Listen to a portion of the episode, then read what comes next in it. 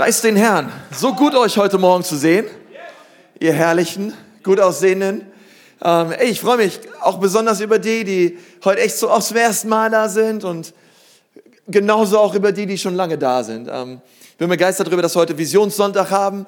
Visionssonntag in unserer Kirche ist immer so eine Sache, die wir zweimal im Jahr haben, wo wir sagen, hey, heute gibt's mal keine Serie, sondern heute drücken wir mal den, den Serienpausenknopf und reden einfach mal darüber, hey, was ist das Herz von unserer Kirche? Was ist das Herz von dem, was wir hier bauen? Und ich bin so begeistert darüber, über so viele Menschen, die auch heute, heute Morgen da sind. Und, und ich glaube, dass Gott was Besonderes für uns vorbereitet hat. Ich liebe es einfach, Pastor dieser Gemeinde zu sein. Ich liebe es, äh, mit euch zusammen Gott zu feiern.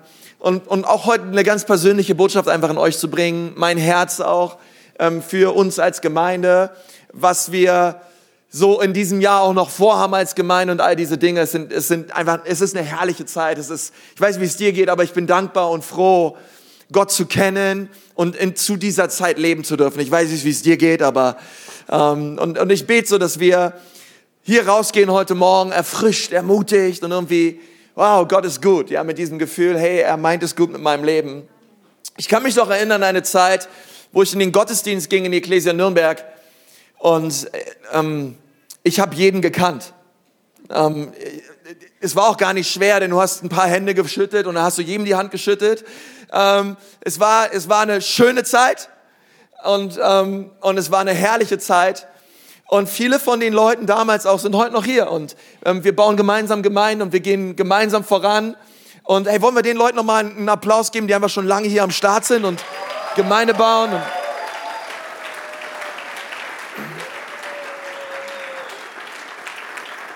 Es ist einfach, ist einfach gut, ja, zu sehen, hey, Gemeinde wächst, Gemeinde geht voran und wir dürfen einen Unterschied machen in dieser Stadt. Und, und es ist wirklich wahr, dass ich immer bei all dem, was wir erleben und sehen dürfen als Kirche, ich möchte Gott die Ehre geben, wirklich, bei all dem. Also äh, Psalm 115 steht, Herr, nicht, nicht uns, Herr, nicht uns, Herr, sondern dir gebührt alle Ehre wegen deiner Treue, wegen deiner Güte.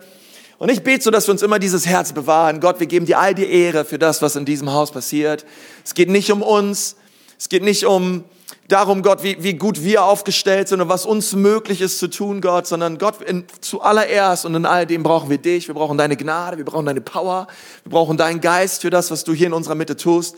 Denn ehrlich gesagt, es liegt bestimmt nicht an mir. Ich habe ein 3-0er Abi in Berlin-Spandau. Ähm, ich weiß nicht, ob ich das Abitur in Bayern geschafft hätte. Ähm, aber preis dem Herrn, ich komme aus Berlin und ähm, ich kann mich echt wirklich an diese Zeit erinnern. Und immer wenn es um Visionssonntag geht, ich weiß, als ich in diese Stadt gekommen bin, ich kannte niemanden hier. Niemanden in Nürnberg, keiner kannte mich, ich kannte niemanden. Und man hat hier angefangen, Gemeinde zu bauen. Und ähm, damals noch in der Siebenkirchstraße, in unserem Gemeindehaus und so. Und es war eine, es war eine herrliche Zeit. Und ich, und ich merke so, hey, es ist, ich bin Gott so dankbar über die ganzen Jahre, über all die Menschen vor allen Dingen. Okay, was, das ist für mich, was, was Ecclesia ist. Ecclesia ist nicht ein Gebäude, ist völlig egal, wo wir uns treffen, ist völlig egal, ehrlich auch zu welcher Zeit wir uns treffen, ähm, sondern diese Kirche sind die Menschen, die hierher kommen. Wir, wir sind Ecclesia, okay, wir sind nicht gebunden. Dieses, dieses Hotel hier, Hey, das ist, ähm, das ist, das ist Mitte zum Zweck, okay? Wir müssen uns hier treffen und weil wir sagen, hey, wir passen nicht mehr in unseren alten Raum rein und, ähm, und, und das ist der Grund, warum wir hier sind. Aber das ist nicht unsere Gemeinde. Okay, auch wenn wir uns in unserem Gemeindehaus treffen, in der Sienkirchstraße, das ist nicht unsere Gemeinde. Gemeinde ist nicht, ich bin stehe in einem Raum und jetzt fühle ich mich nach Gemeinde oder jetzt bin ich Gemeinde, sondern hey, wir als Gemeinde, wenn wir zusammenkommen, das sind Menschen, Hey, wenn ich mit Leuten mich treffe, wenn ich mit, mit meiner Familie, mit meiner Gemeindefamilie zusammen bin, egal wo wir sind, hey, wir werden noch ganz andere Räume einnehmen, okay? In dieser Stadt und im ganzen Frankenland. Aber es ist wichtig für uns zu verstehen, hey, Gemeinde sind wir. Ähm, wir sind eine Familie. Und ich habe so auf dem Herzen, mit uns heute über dieses Thema zu reden, wie aus Kirche ein Zuhause wird wie aus Kirche ein Zuhause wird. Das ist alle, mit, mit eines der Sachen, die wir gemacht haben, unser alten Gemeindehaus. Ich weiß nicht, wer von euch das noch kennt. Wir haben einen großen grauen Kreis an die Wand gemalt. Ähm, nicht freihändig, sondern ranprojiziert. Sonst wäre daraus ein Ei geworden wahrscheinlich. Und wir haben einfach groß raufgeschrieben, Zuhause. Wer von euch kennt dieses Ding, okay? Die allermeisten von euch. Weil wir, weil wir, weil wir es immer wollten. Wir wollten nicht, dass irgendwie Leute das Gefühl haben, hey, wir, wir gehen jetzt in eine Institution oder ähm, wir, wir, gehen, wir gehen jetzt in irgendeinen so Raum, der sich irgendwie anfühlt oder so, sondern hey, Kirche ist zu Hause. Kirche ist ein geistliches Zuhause, wo ich Geschwister habe, wo es geistliche Väter gibt, wo es geistliche Mütter gibt, wo, wo es Schwestern gibt, wo es Brüder gibt, hey, wo wir aufeinander aufpassen, wo wir miteinander unterwegs sind. Und das ist für mich so das Herz von Kirche. Und ich möchte gern mit euch heute deswegen so über dieses Herz reden. Ich möchte am Anfang kurz mit uns über ein paar spannende Sachen reden, die auf uns warten in diesem Jahr noch. Dann möchte ich gerne mit uns über die Vision reden, die wir als Gemeinde haben und dann mit uns über dieses Herz reden, was Kirche für uns bedeutet. Nun, ich bin völlig begeistert darüber, dass wir nächste Woche, jetzt am Dienstag, Valentinstag, okay, für all die Männer hier, nicht, dass ihr es vergesst, okay, seid lieb zu euren Frauen, beschenkt sie sie werten euer Leben unendlich auf, okay? Also gebt ihnen den, die Ehre und den Respekt, die ihnen gebührt, okay? Einige von euch, ihr spielt Regionalliga, habt Champions League geheiratet, okay? Umso mehr, okay? Ähm, ehrt sie und habt sie lieb. Okay, ah, die Frauen Amen oder? Ja, okay. Preis den Herrn. Und und immer zu dieser Zeit starten wir immer eine Beziehungsserie, okay? Wir versuchen immer so unser Serienkalender ein bisschen auf, auf, auch auf das so an, anzupassen, wie Leute eh ticken in, in dieser Zeit. Und du hast das Gefühl, im Februar ist es gut, über Beziehung zu reden. Wir werden über Ehe reden, aber nicht nur über Ehe, wir werden auch darüber reden, hey, ähm, wie, wie, wie leben wir Beziehung, okay? Wie, wie finde ich einen Partner? Wie, ähm, wie, wie gestaltet sich das Zusammensein äh, mit diesem Partner? Aber auch wie, wie leben wir in der Ehe? Und die Serie wird lauten, füreinander bestimmt sein. Füreinander bestimmt, okay? Und das wird eine richtig starke Serie. Vier Wochen lang werden wir darüber reden. Und dann werden wir nach dieser Serie direkt schon hineinkommen, dann kommen wir schon direkt hinein in die, in die ganze Osterzeit und wir werden sieben Wochen lang über Jesus reden und ähm, eine Serie haben ähm, über die Via Dolorosa, den Leidensweg Jesu und was er für uns getan hat. Und ich, ich bin einfach begeistert über diese ganze Zeit. Das zweite, was wir haben, was ich euch sagen möchte, wir haben ab nächste Woche neue und andere Gottesdienstzeiten. Das bedeutet, wir, wir starten einen dritten Gottesdienst und, ähm, und das bedeutet für uns, jeder von uns muss sich neu überlegen, in welchen Gottesdienst gehe ich, okay?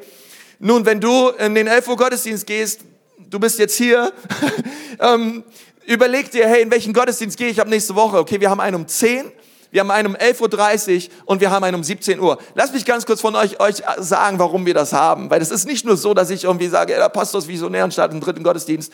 Dieser Raum ist voll mit Menschen. Wir brauchen mehr Platz. Die Kinderräume sind voll mit Kindern und wir brauchen mehr Platz, okay? Und das ist der primäre Grund, dass jetzt hier gerade 420, 430 Leute in diesem Raum sitzen und er ist voll. Okay? Und wir wollen mehr Platz schaffen für noch mehr Menschen. Wir wollen noch eine Angel auswerfen in einen, in einen Teich, wo, wo wir noch mehr Menschen erreichen wollen mit der Liebe und mit der Güte Jesu. Und wir feiern die Dream Teamler. Sie sind die Helden unserer Kirche. Sie machen all das möglich. Und ich bin so begeistert darüber, dass wir als Kirche überhaupt in diese Lage versetzt werden. Das sind gute Probleme. Okay, glaubt mir, ich komme in Deutschland viel rum. Es gibt Kirchen, die haben andere Probleme. Aber wir haben gute Probleme. Es ist stark, das haben zu dürfen. Und, und ich feiere das einfach. Ich weiß, wie es dir geht, aber vielleicht geben wir Jesus dafür nochmal einen Applaus. Dass, wir einfach sagen können, hey, nach einem Jahr hier drinnen, Gott, wir danken dir, dass der Raum jetzt voll ist. Und wir, wir bleiben nicht stehen, wir gehen auch nicht zurück, Gott, sondern wir wollen dich bitten, dass du ähm, auch weiterhin Menschen hierher führst, die dich kennenlernen, okay? Und das ist unser Herz von ganz, das ist einfach das. Und dann glaube ich, werden wir eine ganze, eine ganze, ganze lange Zeit keinen dritten, keinen vierten Gottesdienst mehr starten. Das wird dann erstmal so bleiben für eine längere Zeit, okay? No worries. Ähm, aber du kannst dir echt überlegen, okay, in welchen Gottesdienst komme ich nächste Woche? Wenn du um 11 Uhr kommst nächste Woche, kannst du das machen, dann erlebst du aber das Ende des ersten Gottesdienstes, okay? Und dann kannst du einfach ein bisschen draußen stehen bleiben und dann kommst du einmal um 11.30 Uhr, das geht auch. Oder du kommst gleich zur richtigen Zeit, okay? Und das Dritte ist, und das ist ähm, das, was, worüber ich am allermeisten begeistert bin, wir werden Ende dieses Jahres einen zweiten Standort starten. Und, ähm, und dieser Standort wird Erlangen sein. Und ja, komm.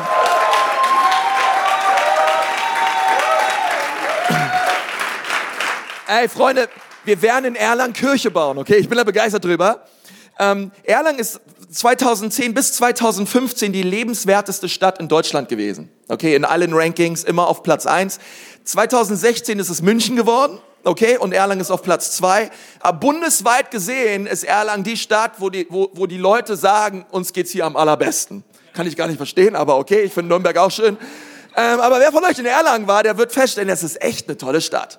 Hey, da leben dreimal so viele Studenten wie hier in Nürnberg. Okay, da 30, über 30.000 Studenten. Ey, da sind so viele Familien, da sind so viele unerreichte Leute. Und ich bin total begeistert drüber, dass wir dort Ende dieses Jahres 2017, in 2017 wir, ähm, Gottesdienste starten werden, okay? Und wir sind ähm, auch kurz davor, schon ein Gebäude zu haben. Dieses Gebäude wird, wir, wir werden es euch in den nächsten Wochen vorstellen, es ist astronomisch, hammermäßig, genial. Und, ähm, und ich bin Gott so dankbar darüber, dass unser Pastor Michi mit seiner Frau Nasti ähm, diesen Standort leiten werden und dort Kirche bauen werden. Vielleicht könnt ihr beide mal kurz aufstehen. Komm, wir geben euch auch noch mal einen Applaus. Come on!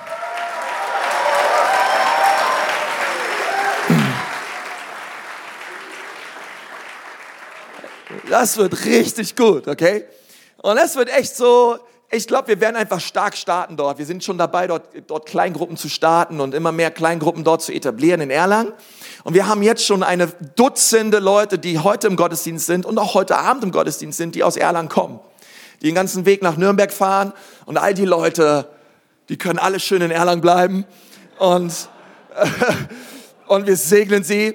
Hey, und das bedeutet, wir haben hier wieder mehr Platz, okay? Und, ähm, und das ist einfach herrlich, okay?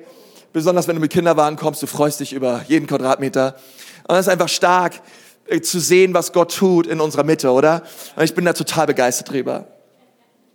Nun, als Kirche, glaube ich, ist es meine Aufgabe als Pastor, ähm, den, die Vision oder den Weg, den Gott für dein Leben hat, die so klar wie möglich zu zeigen.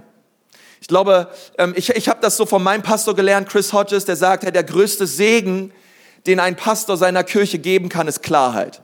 Ich glaube, das gilt nicht nur für Pastoren so, ich glaube, das ist über, übrigens in der Familie so, das ist in jedem Unternehmen so. Wenn keine Klarheit, her, keine Klarheit herrscht, ist Unsicherheit da.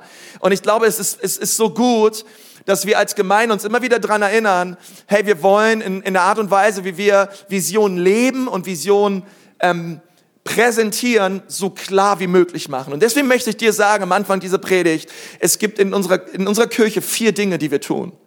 Ähm, die Vision unserer Gemeinde, es ist nicht eine Vision, die ich mir überlegt habe oder irgendwer anders, sondern es ist Gottes Vision für Gemeinde. Ich glaube, wir kommen als Gemeinde niemals um den Missionsauftrag herum. Okay? Sondern der Missionsauftrag ist Gottes Wille, es ist Gottes Herz für jede Gemeinde.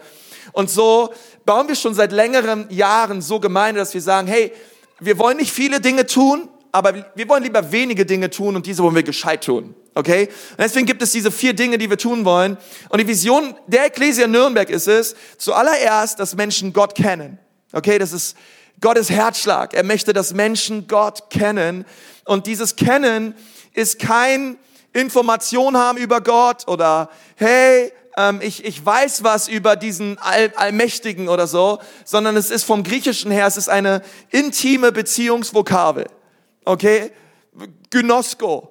Das bedeutet, hey, diesen Gott kennen wir von, von, von Herz zu Herz. Ich bin nicht nur ein Namenschrist, ich nenne mich nicht nur evangelisch oder katholisch, sondern ich lebe jeden Tag mit diesem Jesus. Okay?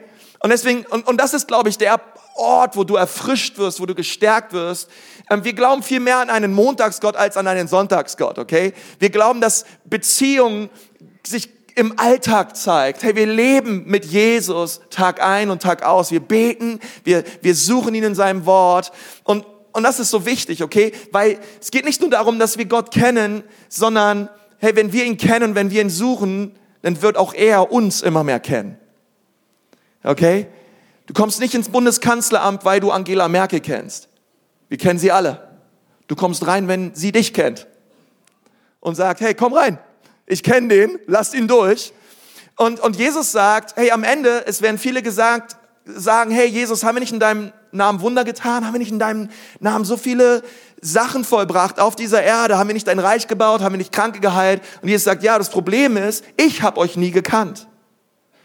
Und ich, und ich bete so, dass wir, jeder einzelne von uns das versteht, dass es Gott zuallererst immer um Beziehung geht. Gott möchte dich kennen.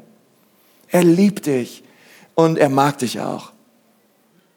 Wir dürfen diesen Gott kennenlernen. Das Zweite ist, ähm, hey, als Kirche haben wir dieses Herz, dass Menschen Freiheit erleben. Okay, das ist das, was wir sehen wollen. Wir, wir, wir glauben, dass Freiheit etwas ist, wo, was wir im Miteinander erleben indem wir füreinander beten, indem wir füreinander da sind, in Kleingruppen und, und so weiter und so fort, okay? Freiheit ist etwas, was wir bei unserem Bruder und bei unserer Schwester erleben, indem wir Dinge bekennen, indem wir Dinge sagen, indem für uns gebetet wird, okay? Vielleicht brauchst du gerade in, in manchen Bereichen deines Lebens Freiheit und du denkst, der Schlüssel zu dieser Freiheit ist es, dass ich alles mit Gott ausmache. Und du kannst jahrelang Dinge mit Gott ausmachen. Du kannst sagen, Gott, da, damit habe ich ein Problem, damit habe ich ein Problem. Oh, bitte befreie mich von dieser Versuchung, von dieser Versuchung oder von dieser Versuchung. Und vielleicht merkst du, dass du nicht wirklich frei wirst. Ich glaube, es liegt daran, dass du dich nicht öffnest anderen Menschen gegenüber. Okay? Also wenn, wenn, wenn du dich öffnest anderen Geschwistern gegenüber und sagst, hey, damit habe ich ein Problem, das ist der Ort, wo Heilung geschieht. Vergebung erleben wir beim Gott. Aber Heilung erleben wir ganz stark im Miteinander, indem wir miteinander unterwegs sind und füreinander beten und uns gegenseitig unsere Sünden bekennen. Kann irgendwer Amen sagen dazu? Das ist so wichtig. Und das dritte ist Bestimmung entdecken. Ich habe es irgendwann nochmal abgegeben hier vorne, ihr könnt das ruhig ranmachen. Bestimmung entdecken. Ähm, und Bestimmung entdecken ist, ey, das, ey, das bedeutet, dass wir glauben, ähm, dass jeder hier eine Berufung hat. Die Bibel sagt, Gott hat uns nicht nur gerettet, sondern er hat uns auch berufen. Und diese Berufung liegt auf jedem Einzelnen. Gott hat einen Plan für dein Leben. Hey, und wir wollen dir helfen, dass du diesen Plan und diese Berufung entdeckst in deinem Leben. Und das vierte ist, wir wollen einen Unterschied machen. Okay? Gott hat uns nicht erschaffen, damit wir irgendwie im Überlebensmodus auf dieser Erde sind und irgendwie in unserem Leben dahin plätschern und irgendwie sagen, hey, ich möchte irgendwie leben, dass ich genug Geld habe, um irgendwie zu überleben. Arbeiten, essen, schlafen, arbeiten, essen, schlafen, arbeiten, essen, schlafen. Sondern ja, Jesus möchte, dass du einen Unterschied machst in dem Leben von anderen Menschen. Jesus möchte, dass du Licht und Salz bist dort, wo, du, wo er dich hingestellt hat, okay? Hey, wir wollen niemals eine Gemeinde sein, die irgendwie Leute feiert, die aufs Missionsfeld gehen oder Pastoren oder irgendwie Missionare nur. Hey, sondern wir wollen immer auch Leute feiern, absolut feiern, die sagen, hey, die Mütter, die Geschäftsmänner, die Leute, die im Einzelhandel, egal wo sie arbeiten, sagen, hey, dort wo ich bin, bin ich Licht und Salz auf meiner Arbeitsstelle, mit meinen Kindern zu Hause, egal wo, hey, wir alle sind, ob du aufs Missionsfeld gehst oder ob du vollzeitlicher Pastor bist oder ob du bei Edeka an der Kasse arbeitest oder eine Firma leitest oder zu Hause bist und Mutter bist. Ey, hier gibt's nur eins, Söhne und Töchter des Allerhöchsten. Okay? Und Gott bevollmächtigt uns durch seinen Geist einen Unterschied zu machen auf dieser Erde. Und ich glaube, das ist das, was Gott möchte. Von ganzem Herzen. Für dein Leben. Wir wollen, dass Menschen Gott kennenlernen durch Gottesdienste. Wir wollen, dass Leute Freiheit erleben durch Kleingruppen. Wir wollen, dass sie ihre Bestimmung entdecken durch Next Steps. Deswegen ist es so kostbar, wenn du da hingehst. Und das vierte ist, hey, wir wollen, dass Leute den Unterschied machen. Und das ist das, was unsere Dream Teams machen. Unter der Woche, aber ganz stark auch Sonntag für Sonntag einen Unterschied machen in dem Leben von Menschen. Hätten wir kein Dream Team, wären wir fast alle nicht hier. Dream Teams predigen. Dream Teams lieben. Dream Teams prägen uns. Und, und deswegen sind sie, wir feiern sie und wir lieben sie und ich bin Gott dankbar für jeden Einzelnen, der in dieser Church ehrenamtlich am Start ist und sich reingibt und Schweiß da lässt, Energie da lässt und ähm, Nerven da lässt und ähm, Geld da lässt. All die Leute, die, die, die, die sich hier reingeben. Hey, wollen wir denen einen nochmal einen Applaus geben, unserem Dream Team? Wir, wir feiern sie absolut. Und wir, hey, und, und wir lieben sie total. Ich möchte gerne mit uns heute darüber reden, hey, wenn, wenn das die Vision ist der Gemeinde, dass Menschen Gott kennen, Freiheit erleben, ihre Bestimmung entdecken und Unterschied machen, wie schaut so eine Gemeinde aus, die das lebt? Wie ist, wie, wie wünschen wir uns so, wie soll ein, so eine Gemeinde aus, aussehen und ausschauen? Und ich glaube, dass so eine Gemeinde immer ausschauen sollte wie ein Zuhause. Und deswegen liebe ich, liebe ich es, das, einfach an Zuhause zu denken, wenn ich an Kirche denke, wo, wo Menschen miteinander unterwegs sind. Und ich will mal eine Textstelle lesen aus dem Lukas-Evangelium, Kapitel 15, die das so stark für mich auf den Punkt bringt. Lukas 15 ist ein bekanntes Kapitel in der Bibel. Ähm, die meisten von euch kennen vielleicht dieses Kapitel, weil es später in diesem Kapitel um den verlorenen Sohn geht. Okay, das ist dieses Kapitel. Und bevor Jesus uns diese drei Gleichnisse bringt, sagt er uns erstmal, zu wem er überhaupt spricht und zu wem er diese Gleichnisse bringt. Und das lesen wir in Lukas 15, 1 äh, bis 2. Viele Zolleinnehmer und andere verrufene Leute kamen immer wieder zu Jesus, um ihn zu hören. Die Pharisäer und die Schriftgelehrten ärgerten sich und schimpften, mit welchem Gesinde gibt dieser sich ab? Er setzt sich sogar mit ihnen an einen Tisch. Okay? Ähm, Gesindel, eine andere Übersetzung, ähm, sagt aus, mit was für verruchten Leuten. Ja? Ähm, mit, mit was für Typen, mit was für Gangstern, mit was für Sündern hängt Jesus da eigentlich ab? Und, und, das, und das liebe ich an Jesus, dass er so anders war. Wer von euch kennt das, dass ihr eure Kinder anschaut und ihr denkt so, ey krass, sind die groß geworden?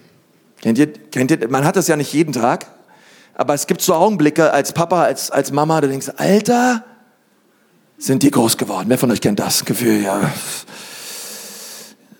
Für manche ist es ein schönes Gefühl, für manche nicht so, aber ähm, manche, wo, wo man, und es gibt immer so Auslöser. Ich kenne es zum Beispiel bei uns zu Hause. Unsere kleine Ida, die wird nächstes Jahr, äh, nächsten Monat eins. Und es gab immer, ich habe ja zwei Mädels und es ist immer ganz cool, weil du kannst die, die Klamotten, die Lotti getragen hat, die kann jetzt einfach Ida tragen. Und es gibt einen Pulli, den hat Lotti immer getragen, als sie klein war. Den trägt jetzt Ida. Und dann diesen Pulli trägt ich mir immer, Mann, ist Lotti groß geworden. Ich weiß noch, wo sie diesen Pulli anhatte, okay?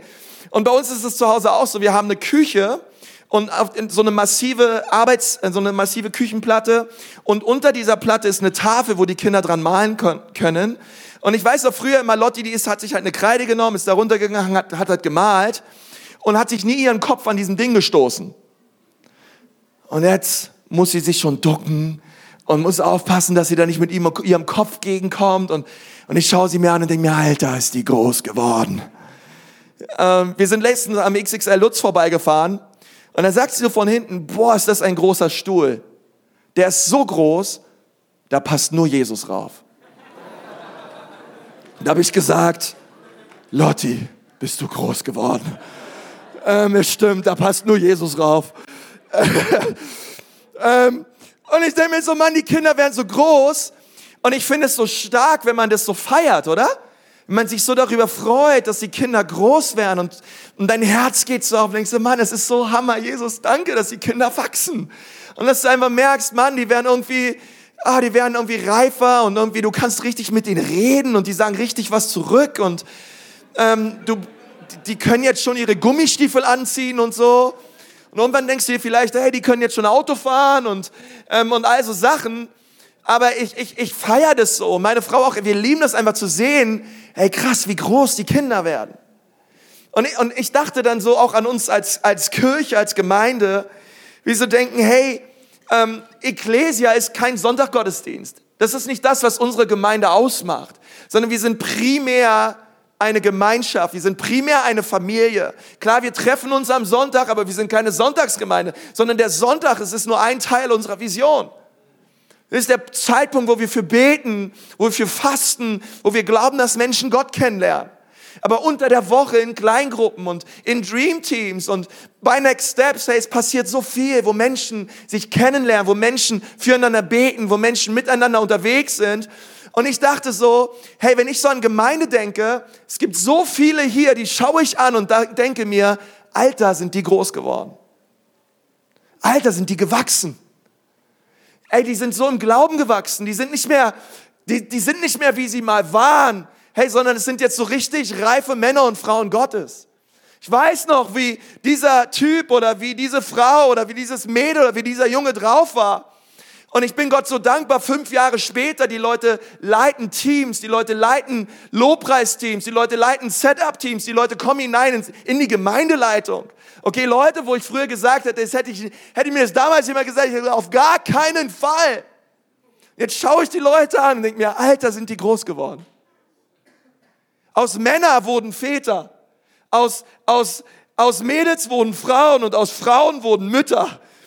Und ich feiere das voll. Ich weiß, wie es dir geht, aber ich denke mal, Familie ist was, wo wir rumgehen, auch in dieser Gemeinde und sagen, Alter, ist das, ich freue mich darüber, dass du reifer geworden bist. Ich freue mich so darüber, dass du nicht stehen geblieben bist, sondern dass du gewachsen bist mit Jesus.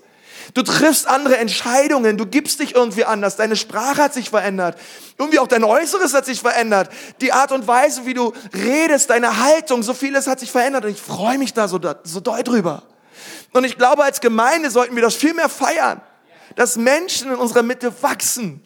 Dass Leute nicht stehen bleiben, wo sie sind, sondern dass sie sagen, Maul, ich bin gewachsen in meiner Identität in Jesus. Ich bin gewachsen in der Art und Weise, wie ich jetzt in der Kleingruppe bin und wie ich in der Kleingruppe leite und wie ich mit Leuten zusammen. Ich, ich feiere das. Ich weiß, wie es dir geht, aber ich feiere das. Ich liebe es, dass wir nicht nur eine Gemeinde sind, die wachsen, okay, sondern dass wir eine Gemeinde sind von Menschen, die wachsen, die nicht stehen bleiben. Und dann denke ich so, hey, was ich in meiner eigenen Familie sehe, das sehe ich auch hier und das liebe ich. Und ich könnte euch so viele Beispiele nennen. Von Leuten in unserer Church, die gewachsen sind, die Jesus nicht kannten und die Gott kennengelernt haben. Die nicht nur Gott kennengelernt haben, sondern die in ihrem Leben aufgeräumt haben. Wo Müll rausgekommen ist, wo Verletzungen und alte Wunden, wo die Vergangenheit irgendwie bewältigt wurde und und sie einfach mit Jesus. Es war nicht immer einfach, aber du merkst, wow, sie sind durch Prozesse durchgegangen und sie sind dadurch stärker geworden und reifer geworden und, und sie haben ihre Bestimmung entdeckt und auf einmal fangen sie an, Gott zu dienen mit den Begabungen, die Gott ihnen geschenkt hat. Und sie merken, wie Menschen durch ihre Begabungen und die Art und Weise, wie sie anderen Menschen dienen, geheilt werden, freigesetzt werden und verändert werden. Weil das ist das, um was es geht. Es geht um Lebensveränderung. Es geht nicht um ein Event, es geht nicht um, um Lichter, um Production oder all das, und das ist alles wichtig, das ist alles gut. Aber unterm Strich geht es um Lebensveränderung. Es geht darum, dass wir als Familie ein Zuhause sind, wo wir gemeinsam unterwegs sind. Und Jesus war so einer. Der hat den Menschen gesehen und er hat den Menschen geliebt und er hat immer das Potenzial gesehen. Der ist nicht voreingenommen mit einer Meinung Menschen begegnet. Okay, es ist heutzutage so einfach, eine Meinung zu haben über Leute. So einfach eine Meinung zu haben darüber, wie Leute aussehen, wie sie sich geben, was sie haben. Okay, das ist ja irgendwie so, hey, man, man, man, man hat so Meinungen. Aber Jesus, was ich bei Jesus sehe, ist, bei ihm kam immer Mitgefühl zuerst. Und Meinungen kamen irgendwann ganz, ganz hinten vielleicht. Aber was Jesus immer zuerst hatte, Menschen gegenüber, war immer Mitgefühl war immer Liebe, war immer Barmherzigkeit, war immer, hey, ich sehe in dir viel mehr, als du über dich selbst siehst. Ich liebe dich. Und, und ich wünsche mir, dass wir so eine Gemeinde werden. Dass wir nicht einfach nur eine Menge von Menschen sehen, sondern dass wir Leute sehen, dass wir Menschen sehen, dass wir Biografien sehen, dass wir Wachstum sehen in den Menschen, die um uns herum sind. Und Jesus sagt, hey, ich, weißt du, ich kenne nicht nur diese Leute, sondern ich esse auch mit ihnen. Ich bin mit ihm zusammen, mit diesem Gesinde, mit diesen verruchten Leuten. Ich verbringe Zeit mit ihnen. Und die Pharisäer, die damalige religiöse Elite, die hat auf Jesus geschaut und die hat gesagt, Jesus, wie kannst du mit diesen Menschen zusammen sein? Weil sie haben sich gewundert, dass die Leute, die um Jesus herum waren, das waren ganz andere Leute, wie sie erleben in ihren Synagogen. Die Leute, die um Jesus herum waren, das waren nicht die Leute, die sonntags in die Synagoge gegangen sind zu den Pharisäern. Diese Leute, sie haben nicht in ein System reingepasst. Sie haben nicht in eine gewisse religiöse Wertevorstellung gepasst. Sie haben nicht in dieses schriftgelehrten Muster reingepasst. Diese Leute, die um Jesus herum waren, es waren andere Leute. Es waren Leute, mit denen anderen Leuten, Leute einfach nicht zusammen sein wollten, mit denen Leute nicht, nicht zu tun haben wollten. Es waren diese Leute, die um Jesus herum waren. Und Jesus hat diese Leute geliebt. Und, und, er, und er hat sie gesehen und er hat sie gewollt. Und, und, und meine Frage ist, können wir so eine Gemeinde sein? Können wir so eine Gemeinde sein, die sagt, hey, bei uns kommt nicht die Meinung zuerst über Menschen, sondern bei uns kommt Mitgefühl zuerst, bei uns kommt Liebe zuerst, bei uns kommt Barmherzigkeit zuerst. Okay, und, und nicht irgendwie, was ich denke oder was ich meine. Okay, wir können Meinungen haben. Wir können Meinungen haben über Flüchtlinge. Wir können Meinungen haben über geflüchtete Menschen. Aber ehrlich gesagt, Jesus interessiert deine Meinung nicht. Jesus interessiert dein Mitgefühl, Jesus interessiert dein Erbarmen, Jesus interessiert, dass du Empathie zeigst diesen Menschen gegenüber und ihnen sagst, dass Gott sie liebt. Und, das begeistert mich an Jesus, weil Jesus, um Jesus herum waren so viele von diesen Leuten. Gangster, Prostituierte, Leute, die echt offensichtliche Probleme hatten. Und ich frage mich selber, hey, bin ich so, habe ich so Leute um mich herum? Oder habe ich nur so Leute um mich herum, die in irgendein System reinpassen, welches ich habe? Okay? Denn wir können auch eine Religion daraus machen, nicht religiös zu sein. Wir können meinen, wir sind die Freien, wir können meinen, wir sind die, die das, wir sind keine Pharisäer, aber wenn wir manchmal ganz ehrlich sind, wie sehen die Leute aus, die um uns herum sind? Sind es nur unsere Buddies? Sind es nur unsere Freunde? Sind es immer die gleichen Leute? Oder, oder, oder haben wir Raum, haben wir ein Herz, gerade auch für die Menschen, um die andere einen weiten Bogen machen? Und ich glaube, dass diese Schriftgelehrten das an Jesus gesehen haben und deswegen haben sie ihn so hinterfragt. Deswegen haben sie seine Gottheit hinterfragt. Deswegen haben sie es hinterfragt, ob er wirklich ein Heiler ist, ob er wirklich ein Messias ist. Und, und was Jesus so klar macht ist, dass sein Herzschlag, dass der Herzschlag unseres Gottes immer ein Herzschlag ist, wo er möchte, dass Menschen nach Hause kommen nach Hause zu ihrem himmlischen Vater. Und die wichtigste Frage, eines der wichtigsten Fragen im gesamten Neuen Testament, ist diese Frage, wer kann zur Familie Gottes gehören? Wer kann und wer darf eigentlich mit dabei sein? Und die Antwort, die neutestamentliche, Jesusmäßige Antwort lautet, jeder. Sag mal, jeder. Jeder. Jeder darf Teil werden der Familie Gottes. Und diese Antwort, jeder, ist genau die Antwort, die die Schriftgelehrten, die Pharisäer nicht hören wollten. Denn für sie war es nicht jeder. Es darf nicht jeder kommen. Sondern es gab eine Abstufung, es gab eine Elite, es gab ein religiöses System.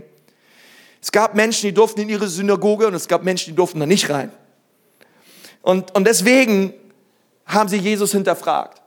Das ist interessant, weil wenn wir über Pharisäer reden, wir denken manchmal, es waren irgendwie so religiöse, nette Leute. lass mich dir sagen, viele von Viele, viele denken, dass Pharisäer einfach nur nicht böse Leute wollten. Offensichtlich verruchte Leute einfach nicht ausstehen konnten.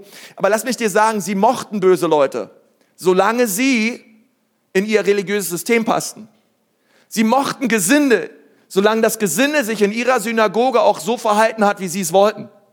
Solange Leute nach außen hin einen religiösen Anstrich hatten, war es ihnen völlig egal, wie sie innerlich aussahen. Okay? Es war einfach nur wichtig, dass nach außen hin etwas gewahrt wurde. Und das ist genau das System, welches Jesus so stark hinterfragt hat. Genau das, was Jesus gesagt hat. Ich komme nicht, um euch, um euer Äußeres zu verändern. Ich komme, um euer Innerstes zu verändern. Ich komme, um euch von innen nach außen zu berühren. Und das ist die Art und Weise, wie unser Gott ist. Lass mich dir sagen, Gott ist nicht zuallererst daran interessiert, dass du ähm, dass du, wenn du zu ihm kommst, alles Mögliche sein lässt an Sünden und an Dingen, die du momentan tust, damit du zu ihm kommen darfst. Und, und wir denken manchmal so, hey, um zu Jesus zu kommen, da muss ich erstmal aufhören zu trinken, da muss ich aufhören Drogen zu nehmen, da muss ich aufhören Porno, Pornos zu schauen, da muss, ich, da muss ich diese Affäre, die ich habe, abbrechen. Und wenn ich all das getan habe, darf ich zu Jesus kommen. Das ist der Pharisäer-Ansatz. Der Jesusmäßige Ansatz ist, komm wie du bist, denn ich liebe dich wie du bist. Aber wenn du mich erlebt hast, wenn ich dein Herz habe, dann werden all diese anderen Dinge in deinem Leben auch aufhören. Aber komm erst mal. Lass dich doch nicht von deiner Schuld und von deiner Sünde abhalten, zu mir zu kommen. Denn das ist doch der Grund, warum ich gestorben bin für dich. Okay, wir dürfen doch nicht nur zu ihm kommen, wenn wir perfekt sind. Und keiner von uns ist perfekt. Keiner. Und am allerwenigsten der Typ, der hier vorne steht. Keiner ist perfekt. Und wir dürfen so kommen, wie wir sind. Und Jesus liebt uns trotzdem. Und das ist für mich das Allergrößte, was, was wir in dem Leben Jesus sehen. Und Jesus fängt an, mit diesen Pharisäern zu reden und er bringt ihnen drei Gleichnisse. Nun, im ersten Gleichnis, ich möchte die ganz kurz erzählen, geht es um einen, geht's um einen Hirten, geht es um einen Mann, der ein Schaf verloren hat. Das ist das allererste Gleichnis, was Jesus brachte. Und er redet mit den Pharisäern darüber, warum er ist, wie er ist. Warum das Gesinde, warum diese Leute, diese verruchten Menschen um ihn herum sein durften. Und er erzählt diese Geschichte und sagt da, hey, da war ein Mann mit 100 Schafen und am Ende des Tages zählt er seine Schafe und bemerkt, ups, da fehlt eins. Okay? Da fehlt ein Schaf, er hat jetzt nur noch 99. Nun, ehrlich gesagt, ich bin mathematisch total unterbelichtet. Ich sage immer zu meiner Frau, bis zur dritten Klasse kann ich unseren Kindern helfen, ab dann bist du dran. Ähm, und du musst übernehmen. Und, und und ehrlich gesagt, ich würde mir denken, also ich finde es erstmal klasse, dass der Typ bemerkt hat, dass von 100 Schafen ihnen eins fehlt. Ich meine, hey, ähm, jetzt mal ehrlich, jetzt mal ehrlich. Ich, ich würde so denken, hey, hey, na und Mann, das ist ein dummes Schaf. Ist doch egal. Ist doch egal, ob du 99 oder 100 Euro hast. Du hast fast 100 Euro, okay? Äh, äh, also, es ist, doch nicht, es ist doch nicht so schlimm, hey. Und dann macht er etwas sehr Gewagtes. Er lässt die 99 im Stich. Er lässt, überlässt die, als Hirte, okay? Überlässt die 99 irgendwo stehen. Okay, und da hätte ja sonst was passieren können mit den 99. Und er geht und er sucht das eine verlorene Schaf. Und dann sagt uns die Bibel, er findet das Schaf, er packt das Schaf auf seine Schultern und er trägt es zurück zur Herde. Und, und ich denke so, hey, das ist Hammer. Bei dieser, bei dieser Hirte, der kommt zurück zu seiner Herde, er liefert das eine Schaf dort ab. Und das nächste, was er tut, ist, er feiert eine Party. Er feiert es. Sagt, hey, ich hatte 99, das eine war weg, aber ich habe es gefunden und es ist wieder da. Und man denkt sich, alles klar, Jesus, okay. Ich weiß nicht, ob ich es gemacht hätte. Ähm, er ruft alle seine Freunde an. Er schmeißt eine Feier für ein dummes Schaf, welches verloren war. Zweites Gleichnis. Da war eine Frau, die zählt ihre Münzen zu Hause und bemerkt in ihrer kleinen Münz, kleiner, kleinen zehnteiligen Münzsammlung, ups, da fehlt mir eine Münze. Ähm, sie hat sie wahrscheinlich irgendwo zu Hause verlegt. Wer von euch kennt das mal Dinge verlegt? Okay, bei mir ist es katastrophal. Ähm, ich weiß bis heute nicht, wo mein Gemeindeschlüssel ist, aber der wird irgendwo sein, okay? Weil ich habe es die letzten sechs Jahre immer wieder verlegt, aber der kam immer wieder. Ähm, ich kenne das, wenn man Dinge verlegt. Und wenn ich, wenn ich diese Frau wäre, würde ich mir sagen, okay, ich weiß, die Münze liegt irgendwo bei mir zu Hause, denn dieses Gleichnis impliziert ist, dass die Frau wusste, die, die Münze liegt irgendwo bei mir zu Hause rum. Ich würde mir denken, ach, weiß den Herrn, sie liegt irgendwo zu Hause. Okay, komm. Ich weiß, sie ist hier irgendwo. Sie ist zwar nicht bei meiner Sammlung, aber hey, komm. Egal. Neun Münzen sind auch schön. Okay? Und auf einmal lesen wir, dass diese Frau alle Couches, die sie zu Hause hat, umdreht, alles verrückt, in dem, vom Keller bis zum Dachboden einen ganzen Tag lang nach dieser Münze sucht. Und wisst ihr, was diese Münze wert war? Ein Tageslohn. Hätte er sagen, hey, du hättest doch arbeiten gehen können. Hättest du die Münze holen können, eine neue. Und, ähm, und, aber sie sucht lieber den ganzen Tag nach einer Münze. Das macht für mich keinen Sinn. Und dann schmeißt sie auch noch eine Party, nachdem sie die Münze gefunden hat. Und diese Party war teurer als ein Tageslohn. Das macht keinen Sinn. Diese Frau ist einfach ähm, abgefahren. Sie findet die Münze, sie feiert, sie ruft alle ihre Freundinnen an und sagt, hey, komm zu mir. Ich, ich hatte mal zehn, dann hatte ich nur noch neun, jetzt habe ich wieder zehn. Lasst uns feiern, okay? Ähm, das ist wahnsinnig. Und dann kommt der dritte und letzte Part dieser Geschichte. Ist der wohl bekannteste Part. Also der erste ist der Hirte, der zweite ist die Dame. Und das dritte ist dieser Vater, ähm, von dem uns Jesus erzählt, der, der zwei Söhne hatte. Nun, der hat den, den Söhnen Geld gegeben und der eine Sohn, er kam auf die Idee, ich, ähm, all, all dieses Geld auszugeben, einen wilden Lebensstil zu führen. Er ging in Casinos, er ging ähm, in Rotlichtmilieus, er hat Dinge verzockt, er hat sich erstmal Autos gekauft und einfach ein, ein wildes äh, Las Vegas Leben geführt, okay? Mit allem, was dazugehört. Und und am Ende seines Geldes und am Ende seiner Kräfte fällt ihm auf, hey, bei meinem Papa war es eigentlich viel schöner. Bei meinem Papa war es eigentlich, bei, zu Hause war es am allerschönsten. Und so überlegt er sich und sagt, hey, ich gehe zurück zu meinem Vater. Und der Vater sah ihm, sagt die Bibel, von weitem und rennt erstmal auf ihm zu. Okay, das ist die einzige Stelle in der Bibel, wo Gott rennt. Gott rennt auf diesen Sohn zu und ich denke mir so diese Geschichte, ich wäre auch auf ihm zugerannt. Dann hätte ich ihn erstmal rechts und links eine verpasst, übers Knie gelegt, ihn in den Popo vollgehauen und denke, Alter, was hast du mit meiner ganzen Kohle gemacht? Okay, jetzt mal ehrlich, oder?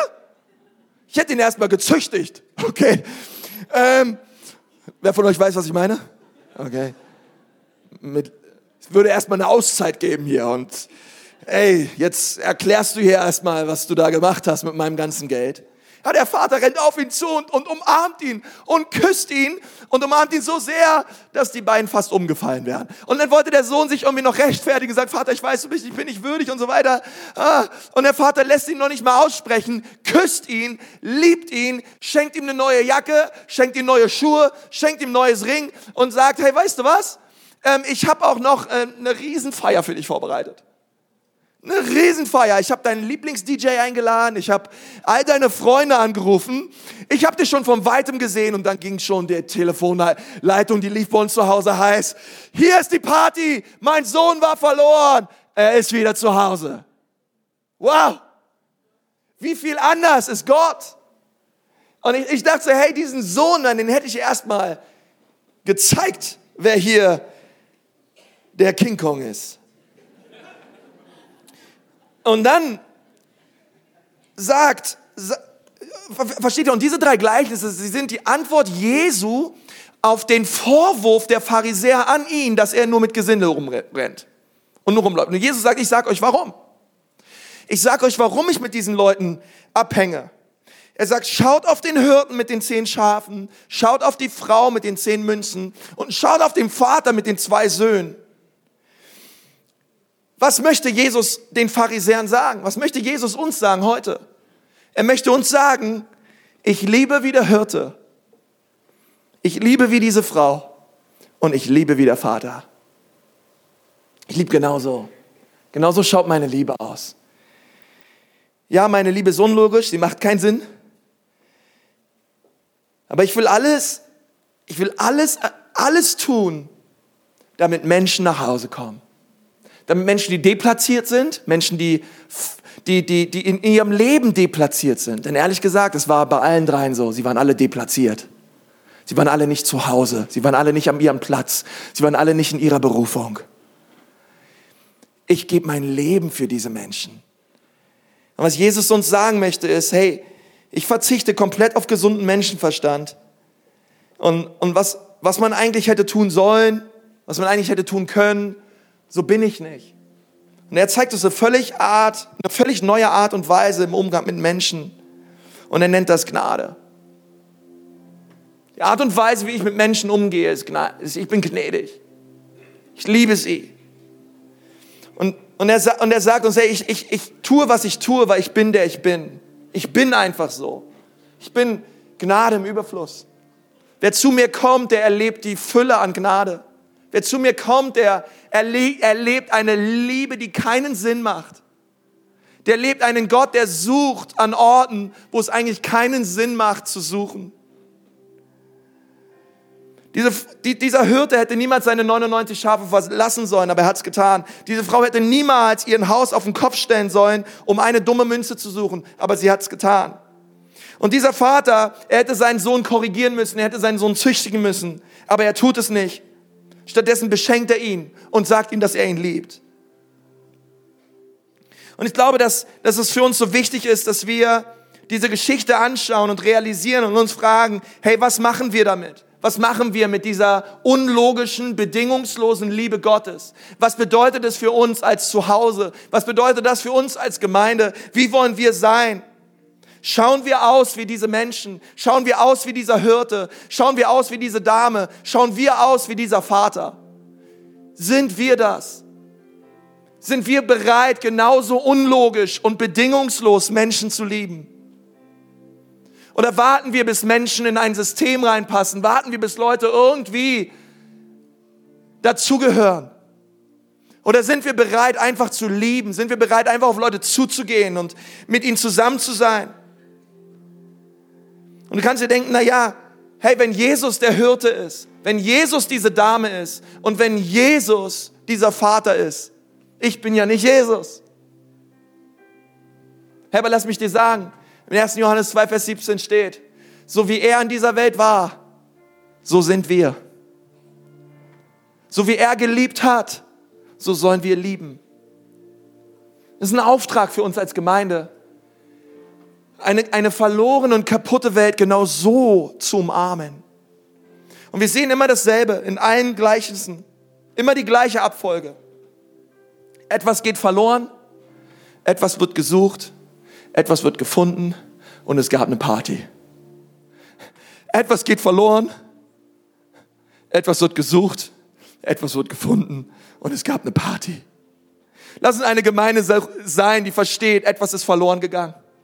Lass uns eine Gemeinde sein, die versteht, Menschen sind verloren da draußen. Menschen sind verloren unter uns. Menschen da draußen kommen ohne Jesus in die Hölle.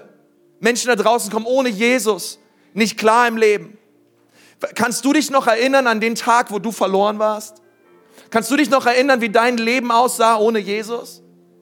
Kannst du dich noch daran erinnern, wie du drauf warst ohne ihn?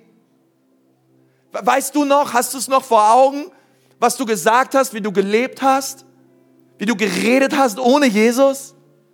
Kannst du dich an den Tag erinnern, wo du in diese Gemeinde gekommen bist?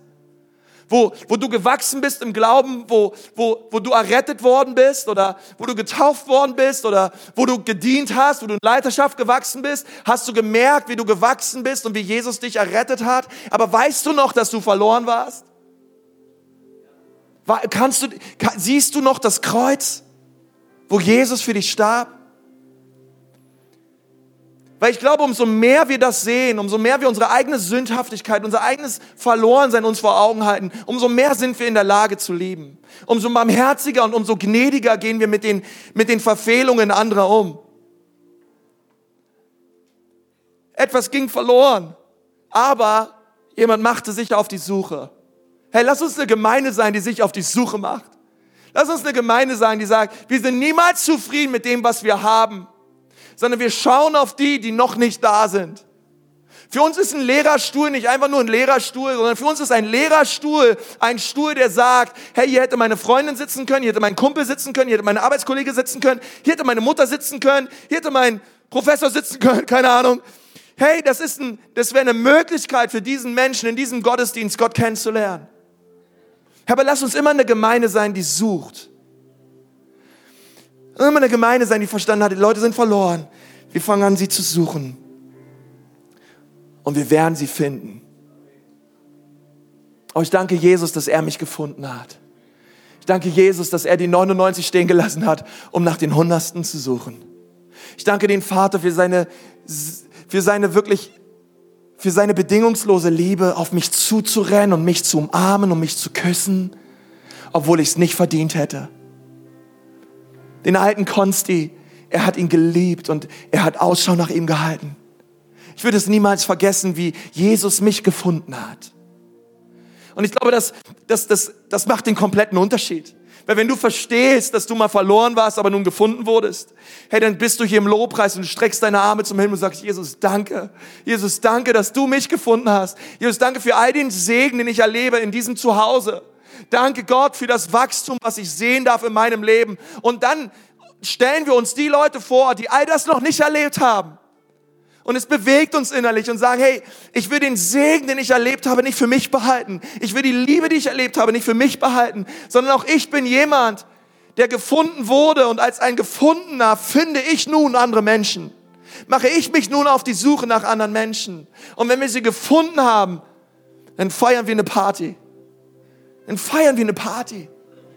Hey, da freuen wir uns über das, was Jesus tut. In seiner bedingungslosen Liebe. Gottesdienst sollte für mich kein Leichenschmaus sein, sondern wir feiern den auferstandenen Christus und wir feiern das, was Jesus in dem Leben von anderen Menschen tut. Das ist für mich Gottesdienst. Gottesdienst ist für mich ein, ein, ein, wo wir zusammenkommen und wo wir so eine Frische erleben, so viel Hoffnung erleben, so viel Güte erleben, so viel liebevolles Miteinander erleben. Wo wir sagen, hey Mann, du bist gewachsen, hey, ich freue mich drüber. Hey, ich finde es stark, wie du drauf bist. Ich, ich, ich, du bist mein Vorbild. Es ist toll, dich zu sehen, wie du dich entwickelt hast. Gottesdienst ist, ist, ist für mich ein Ort des Feierns. Es ist ein Ort, wo wir Christus erheben und dankbar sind für das, was er in uns getan hat. Aber lass uns immer eine Gemeinde sein, die realisiert, hey, Dinge waren verloren, wir machen uns auf die Suche, wir werden diese Dinge finden und wenn wir sie gefunden haben, werden wir immer feiern. Lass uns feiern und lass uns bei all dem Feiern darauf achten, dass wir nicht immer nur uns feiern und immer nur die gleichen Leute feiern, sondern dass der Kreis des Feierns größer wird. Denn das, was Gott in uns getan hat, möchte er auch in anderen Menschen tun. Lass uns mal die Augen schließen. Ich hätte noch so viel zu sagen, aber ich möchte, ich möchte uns die Möglichkeit geben, auch in diesem Gottesdienst, Jesus kennenzulernen, weil das ist das, um was es geht. Jesus, ich danke dir so für dein Erbarmen, ich danke dir so für deine Liebe. Ich danke dir, dass du so ein herrlich inklusiver Gott bist. Ich danke dir, Herr, für dein Herz für verlorene Menschen. Ich danke dir, Jesus, dass du der Hirte bist, dass du diese Dame bist und dass du der Vater bist. Und Jesus, wir wollen mehr lieben wie du. Wir wollen mehr lieben wie du, Herr. Herr, lass das ein Haus sein, wo die Liebe Gottes sichtbar ist. Herr, lass es eine Familie sein, Herr, wo wir uns eine Gemeinschaft, die, die sich lieb hat. Gott, schenke es in deinem Namen an diesem Visionssonntag, Gott. Dass du alles, was Hartes, weich machst, dass du alles, was Enges, weit machst. Und ich möchte dir sagen, Gott ist hier. Er ist hier und genauso wie er diesen verlorenen Sohn von weitem sah, und auf ihn zurannte, so rennt Gott heute Morgen auf dich zu. Und er kommt nicht mit Vorwürfen, er kommt nicht mit Anklage, er kommt nicht mit Beschämung, er kommt nicht mit Verdammnis, sondern er rennt auf dich zu, weil er dich liebt. Und ja, du hast gesündigt und ja, du hast Bockmist vollbracht und du hast Dinge getan, die falsch waren. Und du tust sie immer noch, aber das hält ihn nicht davon ab, zu dir zu kommen dich zu lieben und dein Herz zu berühren an diesem Morgen.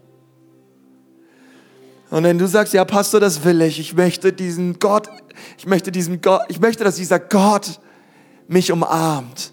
Ich möchte, dass dieser Gott mir vergibt. Ich möchte, dass dieser Vater im Himmel seine Liebe, seine, sein Kreuz mir zeigt.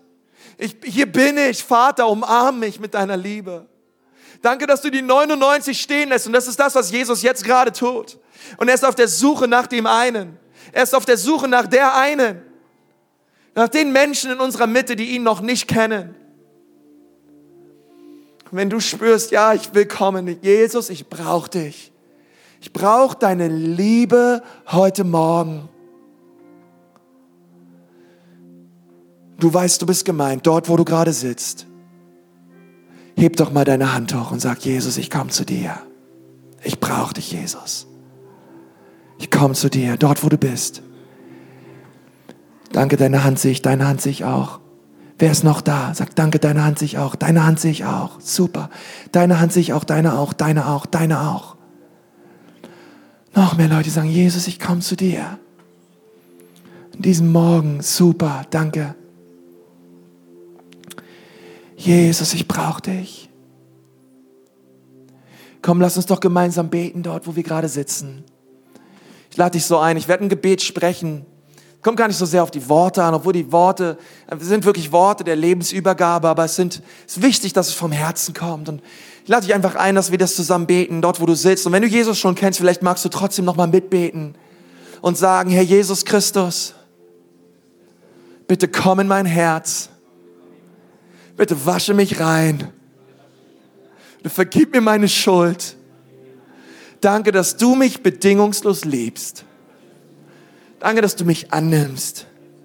Danke, dass du mich magst und dass ich zu dir kommen darf. So wie ich bin. Wasch mich rein durch dein Blut. Jesus, bitte mach mich neu. In Jesu Namen. Amen.